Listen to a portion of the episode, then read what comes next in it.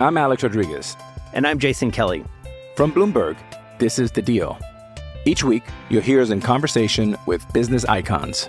This show will explore deal making across sports, media, and entertainment. That is a harsh lesson in business. Sports is not uh, as simple you know, I- as bringing a bunch of big names together. I didn't want to do another stomp you out speech. It opened up so many more doors. The show is called The, The Deal. Listen to The Deal. Listen to The Deal on Spotify. With threats to our nation waiting around every corner, adaptability is more important than ever. When conditions change without notice, quick strategic thinking is crucial. And with obstacles consistently impending, determination is essential in overcoming them. It's this willingness, decisiveness, and resilience that sets Marines apart. With our fighting spirit, we don't just fight battles, we win them. Marines are the constant our nation counts on to fight the unknown. And through adaptable problem solving, we do just that. Learn more at marines.com.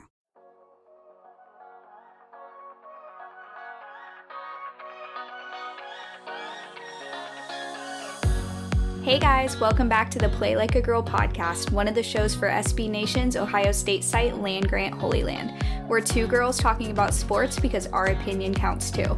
I'm your host, Tia Williams, and I'm joined by my co host, Meredith Hine. Thanks for tuning in today. We've missed you all so much in the last couple weeks, but we've got a lot of exciting things to recap for you today. So, kicking things off, Tia, tell us more about your wedding. Oh, yes, it could not have been more perfect. I'm like partially so happy it's over, but no, so many of our Australian friends and family were there, so it was fun to reunite with them. The reception was a blast. Um, and it's really true when they say don't sweat the small stuff. Like, so many people were telling me that when it comes to weddings. And it's just so true. All myself and our guests really cared about was like the photographer, the DJ, the food, and like mingling with each other. So I want to do it all over again, but I'm also just so exhausted. I told Matt, our editor, that I'd probably be back the Monday after my wedding, and the joke's on me because like I'm it's been 2 weeks and I'm still struggling. So, we pretty much hosted people and partied and visited with friends the whole week after. We're still hosting family, so I gotta admit, I'm excited to get back into my routine and to be back recording with you. Oh, I missed you personally too, so Same. I'm glad we get to chat again. So, so exciting and so, so happy for you both. And it's so, so true about like not sweating the small stuff and just enjoying the day. I remember after our wedding, we were pretty wiped for a while, but we're, you know, we're starting to plan for our 10 year anniversary party, whatever that is going to be in like three years. So be on the lookout. So, moving on to current sports news, Maria Sharapova announced her retirement today at the age of 32. Um, she announced her retirement by publishing an essay in Vogue and Vanity Fair. She leaves tennis as a five time Grand Slam winner and one of the most iconic tennis players of the day. I personally, as a former high school tennis player myself, remember when she came on the scene as a 17 year old. She defeated Serena Williams and became the third youngest women's Wimbledon champ in history. a legend. And yeah, if you haven't yet, you have to read her essay. It I had goosebumps the whole time I read it, and it's not super long. Like I'm always impressed when people can write that way in just a few paragraphs. She just made her message so clear, and it was just it was perfect. Um, and she writes about how she got started in tennis and how she just slowly kept getting better, playing on bigger stages. Um, she mentioned when she beat Serena at 17, she didn't understand the, the magnitude of her win until years later, which is just wild. And she contributed her retirement decision to a shoulder injury, specifically one that kind of nagged her last August at the Australian Open. And she said when just stepping on the court felt like a victory and that her body kind of became a distraction, she knew it was done, or she knew she was done. And she kind of implied that it began to not be worth it anymore for the first time in her life. Tennis had always been worth it, all the struggles, but this time it just kind of wasn't. So she ended the article by saying this was my favorite part The relentless chase for victories, though, that won't ever diminish. No matter what lies ahead, I will apply the same focus, the same work ethic, and all of the lessons I've learned along the way. In the meantime, there there are a few simple things I'm really looking forward to. A sense of stillness with my family, lingering over a morning cup of coffee, unexpected weekend getaways, workouts of my choice. Hello dance class. Love that. And bottom line, congrats to Maria on her retirement and on a storied career and I'm so happy that she can just kind of chill out now. I know. And I just, I love the essay. I love the vulnerability that she started with. Like, she's going on to something that she's never done before, which is not playing tennis. Like, yeah. I love that she started off talking about, you know, picking up her racket at the age of two and joining her dad and literally playing tennis every day until today. Right. Um, and I think it's just very, very cool that she was able to so poignantly talk about what her life is going to be like now and what she hopes for it. So, yes, congrats to Maria. Moving on to something that's significantly more depressing. Uh, we did want to take some time to address Harvey Weinstein's conviction. Yeah, so in case you missed it, Harvey Weinstein was convicted of third degree rape and criminal sexual act in the first degree, and he's scheduled to be sentenced for that on March 11th. He's currently in New York City's Bellevue Hospital due to high blood pressure, and he's just kind of being watched there. Unfortunately, he was found not guilty of three more serious charges, including ones that would have labeled him like a sexual predator and carried a possible life sentence. So, I mean, pretty sure multiple rape and sexual harassment accusations should qualify you as a sexual predator, but what do I know? So instead, it looks like he is facing 5 to 25 years in prison and has multiple cases still pending in um, LA. So I imagine he'll get more years added on. Yeah, let's hope so. I mean, five to 25 years is better than nothing. And at least this puts his victims' minds at ease for the time being.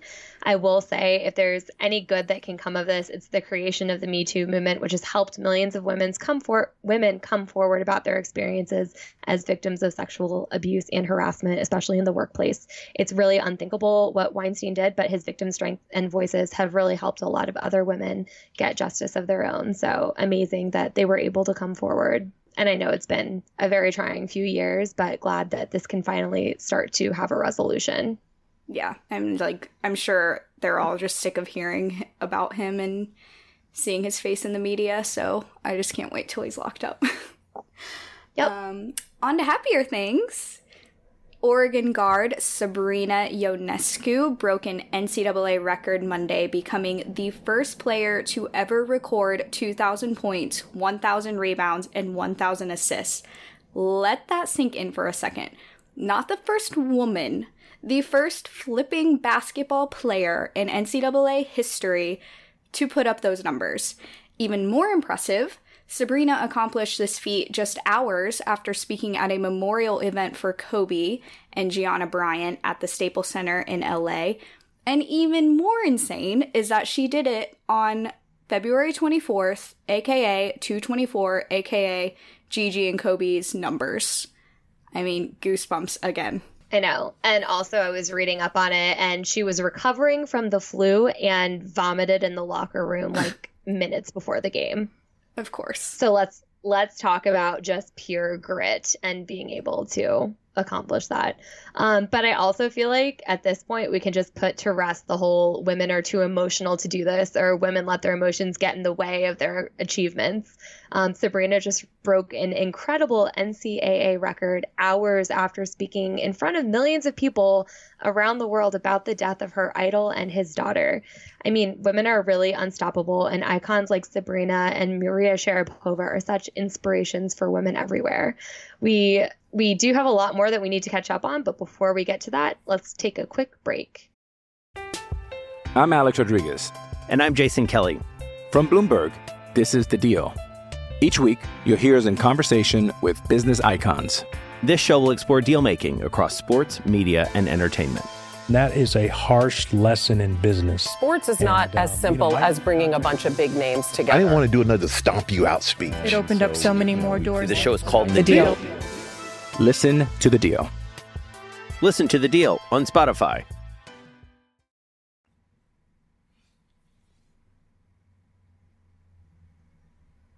Okay, so it's been a minute since this article came out while you were off getting married, but we do have to talk about it. So, recently, Fo Polini of The Athletic wrote an article where he was asked by a reader why it's so hard to date guys as a girl who loves sports. And the reader basically says that guys will either quiz her about her knowledge, which we've already addressed on the show, they'll only want to talk to her about sports, which is boring, which we've also talked about, or they feel intimidated by her knowledge, thinking that she knows more than them. And Phil replies they say, by saying that it's not the fact that they quiz her, talk sports, etc., that makes them bad. It's the fact that she doesn't actually like them to begin with, and thus those qualities are annoying. This quote basically sums up his answer. So, quote, when the wrong guy quizzes you about sports, he's infuriating. When the right guy does it, he's a fun challenge. When the wrong guy does nothing but talk about sports, he's a bore. When the right guy does it, you'll find yourself staring into his eyes, discussing the origins of the read option until sunrise. Yeah. He's so funny. I like I agree and disagree. The quizzing for me is never a quote unquote fun challenge. Like if Cam ever quizzed me, I'd kick him out of the house. I just think it's it's so patronizing and I think that kind of says a lot about the guy you're seeing. Like if he just starts quizzing you because you like sport. The whole concept just implies that he doesn't believe you know sports because you're a woman. You know, I just I don't think it's ever really fun. But I do think he's right that if it's the right guy and you share sports as a common interest, I don't think you'd get bored of talking sports with him. I mean, if that's all you can talk about, that's another story. But Cam and I never get sick of talking sports. I think we talk sports all day, every day. And my favorite part of the whole article, though, is his very last quote, which reads There are guys out there who won't treat you like an exotic zoo animal or a Russian spy just because you know the name of Mississippi's punter. They will find you if you let them. I love that so much. And Nicole Auerbach, also of The Athletic, pulled that quote and tweeted it out. And I could not agree more with that sentiment. Um, I do completely agree with you in terms of quizzing is never fun.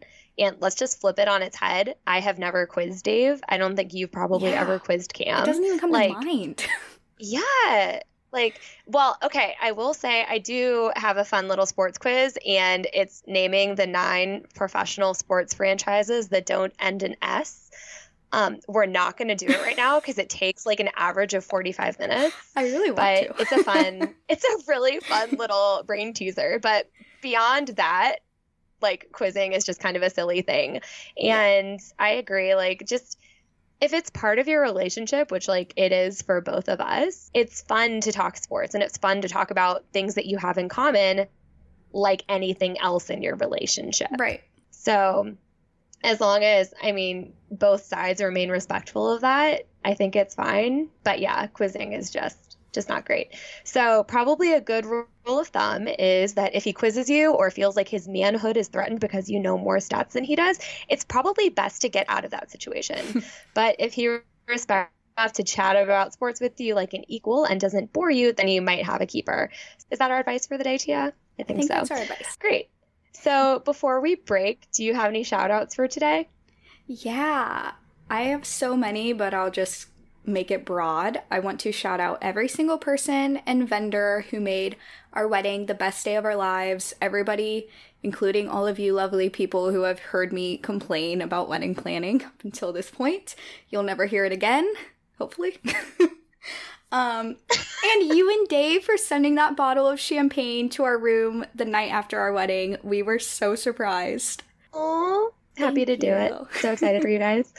Um, so I'd like to shout out two of my friends, Becky and Melissa. Um, they don't know each other, but in the last couple days, both have started fundraising for endurance events. Becky is doing the Chicago Marathon in October, and Melissa is doing a bike ride from London to Paris, which is very cool. So what's I mean, that's cool enough in and of itself that they're raising money to support important causes uh, and also accomplishing amazing athletic feats. But both of them have actually been hit by cars in the last couple years.